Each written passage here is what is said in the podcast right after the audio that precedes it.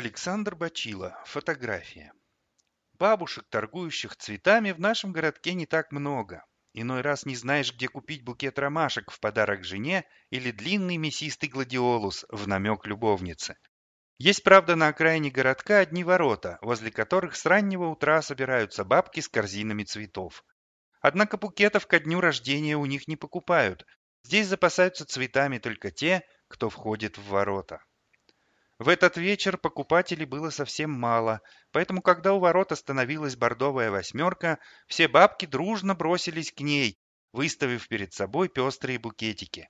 «Цветочки берем, женщина!» — наперебой затараторили они. «Вам же выехали на подольше, есть полиуретановые, год стоят как новенькие!»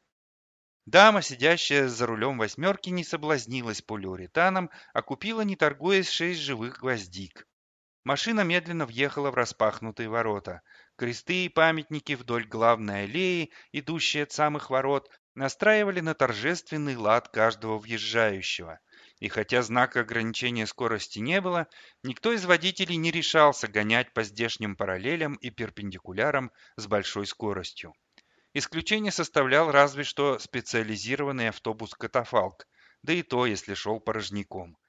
Однако сегодняшнюю норму он уже выполнил. Все, что имело быть зарыто в этот день, благополучно упокоилось, и кладбище чутко дремало вечным сном. До завтра. Свернув с аллеи академиков, бордовая восьмерка миновала цыганский участок, застроенный гигантскими черномраморными обелисками, на каждом из которых был запечатлен гравировкой «Покойный барон в полный рост», в собольей папахе, в перстнях, цепях и с мобильником – Следом шли офицерский, исполкомовский, райторговский участки и собес.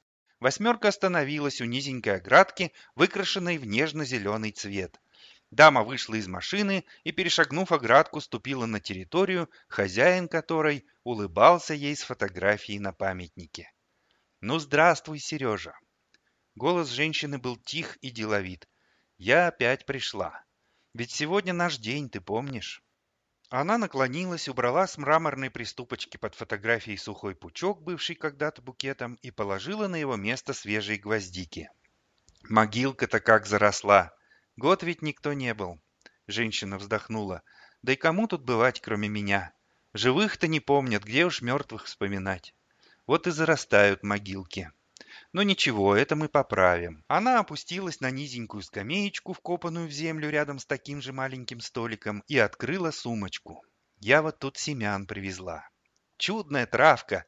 Даже подстригать не надо. Никаких бодыльев, репьев, крапивы. Мягкий зеленый ковер. Помнишь, как у Чебакова озера на лужайке?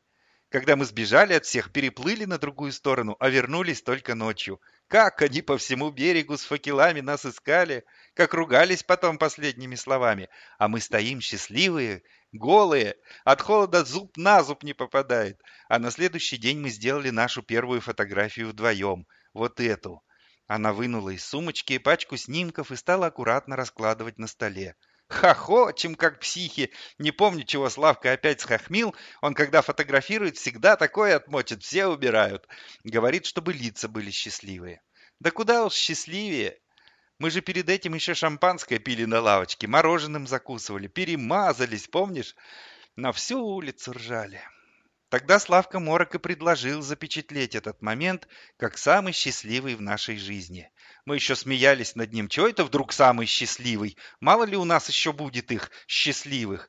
Лето жаркое, шампанское холодное, день свободный. Вот тебе и счастье. Но Мороку разве докажешь? С годами, говорит, человек становится мрачнее. Это и по глазам видно, особенно на фотографиях. Ну и поспорили вы. Ты же у меня заводной всегда был. Клянусь, говоришь, каждый год в этот день с Галкой вдвоем фотографироваться до самой смерти, а там сравним. И я тоже поклялась. Молодые ума-то нет, одни чувства. Что не обещание, то клятва, а уж если клятва, так до самой смерти. Вот они, наши снимки. Первые три просто не отличишь один от другого, хоть и на разных скамейках снимались, а один раз и вовсе в Анапе. А вот на четвертой фотографии глаза уже не те. У тебя взгляд усталый, измотанный какой-то, а у меня... Я ведь в тот день про твою рыжую узнала. Ну, не то чтобы узнала, а так намекнули добрые люди. Не верил еще вот ни на столечко. Даже смеялась. Пусть, мол, поищет кого-нибудь получше меня. А глаза неспокойные. На следующий год опять оба улыбаемся, но как-то уже не вместе. Ты все окончательно решил и сказал мне в тот день, что уходишь. Такое облегчение в глазах, будто заново родился. Ну, а я тоже кое-что решила. Потому мы не ругались совсем, очень даже мирно побеседовали. В первый раз за год. Помнишь, я только под конец спросила, как же теперь будет с нашей клятвой? А ты сказал, подумаешь, клятва, глупости все. Я еще спорила, будто уговаривала. Фотографироваться ведь не целоваться, может, будем продолжать. Но ты ни в какую. Брось, мол, ерунду городить. С чего это нам до самой смерти фотографироваться? Я лично не буду. Так ты сказал. И ошибся. Когда мне позвонили, что ты в реанимации, у меня прям сердце упало. Хоть и жили поврось давно, а все-таки ты для меня самый близкий человек. Я сорвалась с работы в больницу, а там уж Зинаида твоя. Состояние, говорит, безнадежное. Поплакали мы с ней вдвоем, чего теперь-то делить? Обе ведь любили. Потом следователь появился, говорит, проникающее ранение черепа острым предметом. Топором или штыковой лопатой, чья работа неизвестна. Ждем, может, перед смертью очнется и хоть слово скажет. И мы тоже ждать стали. Ох, знал бы ты, что я за это время пережила. Но ты так ничего и не сказал. Уж как Зинаида на похоронах убивалась, как слезы лила, думали водой не отпоем. Ну ничего, отошла. Через полгода вышла замуж и укатила со своим в Ессентуки. С тех пор на могилке ты и не была, поди. А я вот здесь. Оградку новую поставила и фотографию на памятник увеличила. Из нашей с тобой сделано, узнаешь? Из самой первой. Очень ты хорошо на ней улыбаешься и меня еще любишь. Не то что вот на этих последних. Взгляд пустой и улыбка не та. Оскал какой-то, а не улыбка. Вообще на себя прежнего не похож. Чужой и все. Но ты не сомневайся, я каждую памятку твою храню, все подарки, письма, открытки и даже вот это. Женщина поднялась со скамеечки, шагнула за оградку, открыла багажник машины и вынула небольшую, тщательно заточенную саперную лопатку. «Узнаешь острый предмет?» — улыбнулась она. «Так ведь и не нашли ее. Потому что хорошо было спрятано, не дома и не в гараже, где шарились, а в лесу, далеко. Я ее сначала в речку бросить хотела, а потом решила, сохраню, все-таки память». Она положила лопатку на стол рядом с фотографиями. «Вот такие дела, дорогой. Не хотел ты клятву исполнять, да исполнил. А я она вернулась к машине и вынула из багажника небольшой черный ящичек на треногом штативе. «Мне что теперь делать? Я ведь еще крепче твоего поклялась, и Славка Морок слышал. Фотографироваться вдвоем с тобой каждый год до самой смерти. До самой моей смерти». Она установила штатив в оградке напротив скамеечки, откинула черную крышку ящика, за которой оказался объектив. Честно говоря, я сама не знаю, что со мной происходит. Наши последние фотографии я ведь почти не смотрю на них. Не могу себя заставить.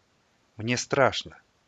Но это ничего не меняет. Я чувствую, что обязана фотографироваться с тобой каждый год. Понимаешь? Обязана. Иначе просто умру. Так что извини, дорогой. Она взяла со столика лопату, воткнула ее в могильный холмик и принялась копать. Земля была мягкая, как пух. Вы слушали рассказ Александра Бачила «Фотография». Текст читал автор. В записи использована музыка Александра Пушнова. Fire!